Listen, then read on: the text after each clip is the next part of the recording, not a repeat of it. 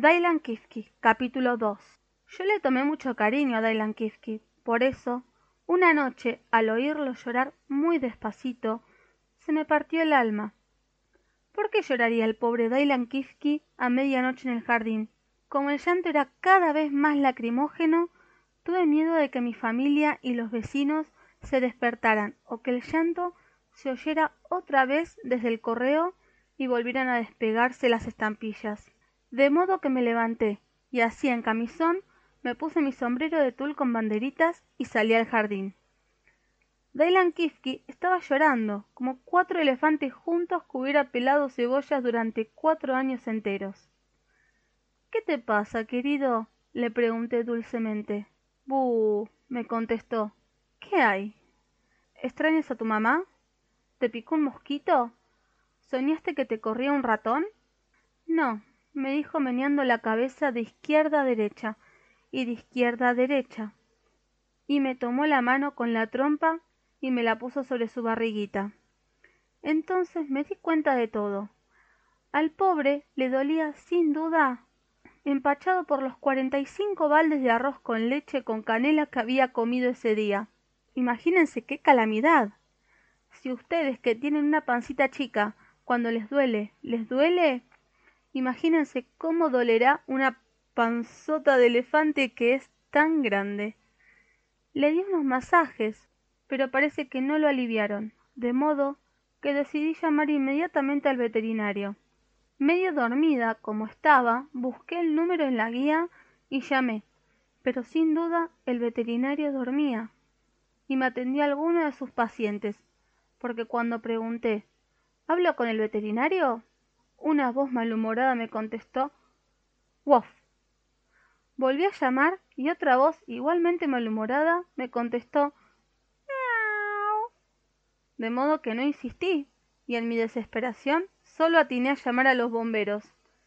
Apenas había colgado el teléfono cuando apareció un precioso bombero todo vestido de rojo, con un casco dorado como con penacho, una manguera a lunares y un hacha brillante como la luna.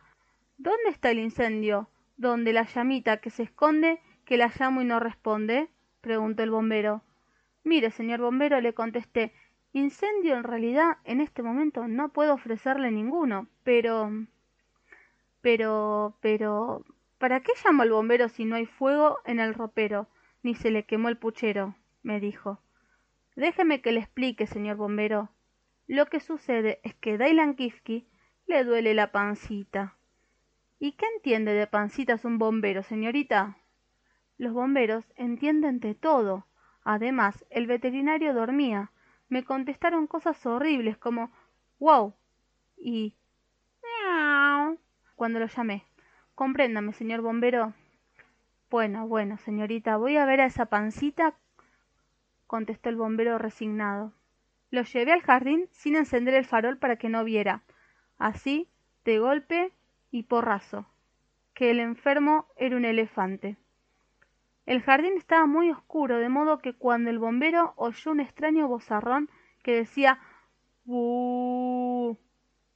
se asustó de tal manera que se me prendió el cuello y tuve que hacerlo upa, mientras él, temblando, gritaba Mamá. Qué papelón. Pero qué vergüenza, le dije. Un bombero con miedo. Entonces recobró su sangre fría, saltó al suelo, se arregló la chaqueta, se lustró los botones con la manga y empuñando el hacha y la manguera se dirigió hacia Dailan Kifki. ¿Pero esto qué es? gritó. ¿Es la luna del revés? ¿Es un monstruo japonés? ¿Es quizás una montaña o una gran pipiritania? Entonces yo encendí el farol. El bombero, al ver que el enfermo era un elefante, se cayó sentado encima de su manguera lunares. Levanté al bombero con gran trabajo y ya impaciente lo reté. Sí, señor, un elefante. ¿Qué tiene de escalofriante? Bueno, bueno, no se enoje ni, ni me pegue, ni me moje, dijo el bombero, y se puso a revisar a Dailan Kifki, que cada vez lloraba mejor. Y después de revisarlo, el bombero dijo Para el dolor de barriga de elefante, la cataplasma de lechuga y acerrín es muy calmante. Entonces fuimos a la cocina y trajimos unas cuantas plantas de lechuga, pero el acerrín era más difícil de encontrar. Yo pensé ir a despertar al carpintero de la esquina, pero el bombero dijo no, despertar a un carpintero es hazaña peligrosa. Nos puede tirar con sueños de viruta venenosa.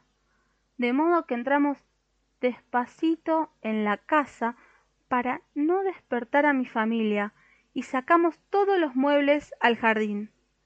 Empuñamos un serrucho y los dos serruchamos sillas, mesas, aparadores y estanterías hasta obtener cantidad de acerrín suficiente como para una buena cataplasma de elefante.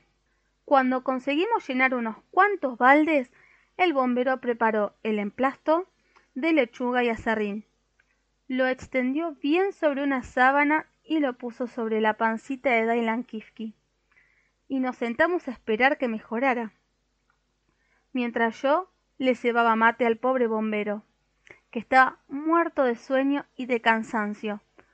Apenas habíamos tomado unos 742 mates cada uno, y ya empezaba a amanecer cuando por fin Dailan Kifki dejó de lloriquear, suspiró, sonrió y dijo Uf, muy aliviado.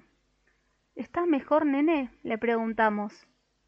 Y Dailan Kifki nos contestó que sí, moviendo la cabezota de abajo para arriba y de abajo para arriba. Lo tapamos bien, le cantamos a dúo una rorró para elefante y por fin Dailan Kifki se durmió muy contento. Yo le di las gracias y un besito al bombero que se fue trotando con su chaqueta roja, su casco dorado y un poco ladeado, su manguera lunares y su hacha brillante como la luna. Y yo me fui a dormir feliz por haber curado la terrible enfermedad de mi elefante pimpante barriga picante.